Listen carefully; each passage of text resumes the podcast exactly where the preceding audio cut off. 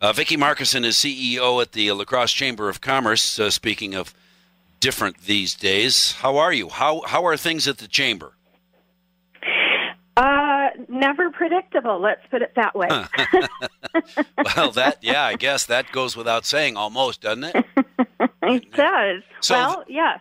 So uh, I, I'm not sure how many people predicted the Supreme Court would would uh, strike down safer at home. Then uh, La Crosse County Health Department decided not to extend safer at home, and so it it's uh, you know I've heard people say, "Oh, it's going to be the Wild West." I don't think so because businesses would like to open and stay open, so they're going to be careful, aren't they? Mostly.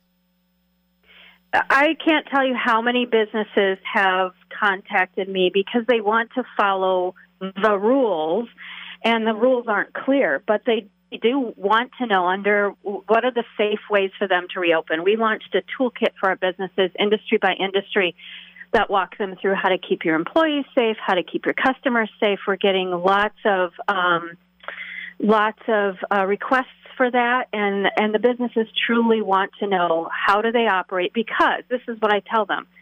Opening your doors doesn't mean anything if customers don't feel comfortable walking in. Sure. So they have to visibly show what they are doing to protect their employees and protect customers, or open means nothing. Right, and uh, it, so an experiment of sorts, uh, and maybe you already knew this. Only 13 of 72 counties statewide have extended Safer at Home, so we're La Crosse County in the majority uh, with regard to uh, open for business, and as a number of other states have found, not a big problem if you're careful. Florida, Georgia, uh, they have seen drops in cases, and uh, they're open for business. So let's hope it works that way in Wisconsin.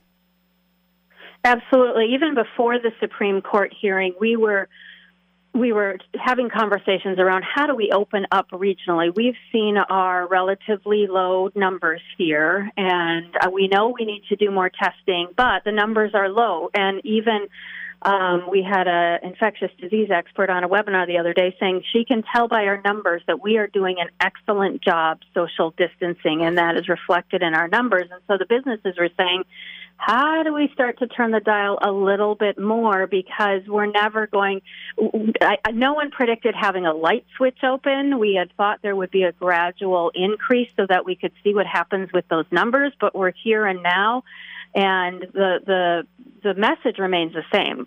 COVID is still out in our community. We still have to expect it, quote unquote, to walk in the door, and so being prepared for it to do to do that um, is really what's going to keep everyone safe and, and confident. Being careful, that really is the key. Uh, how confident are you that uh, business people that you know very well will be careful and we won't have one of those see, I told you so kind of uh, conversations in a month or so? The key is that they're prepared. So um, the, the, the challenge with the light switch is you don't know how many people are going to walk in your door, but we've been given the guidelines now to say, be aware, don't have high capacity, only bring in enough people that that you can socially distance realistically in your store. And the hardest part, everybody understands this, right, is saying, I'm sorry, you can't come in. Right. And so public, in a polite way, we're all in this together. So if um, you see more people going into a store, just politely say to the person in the line, "Hey, why don't we wait a couple couple minutes and let a couple more people get out?" There's polite ways to do this and to to help everyone self enforce.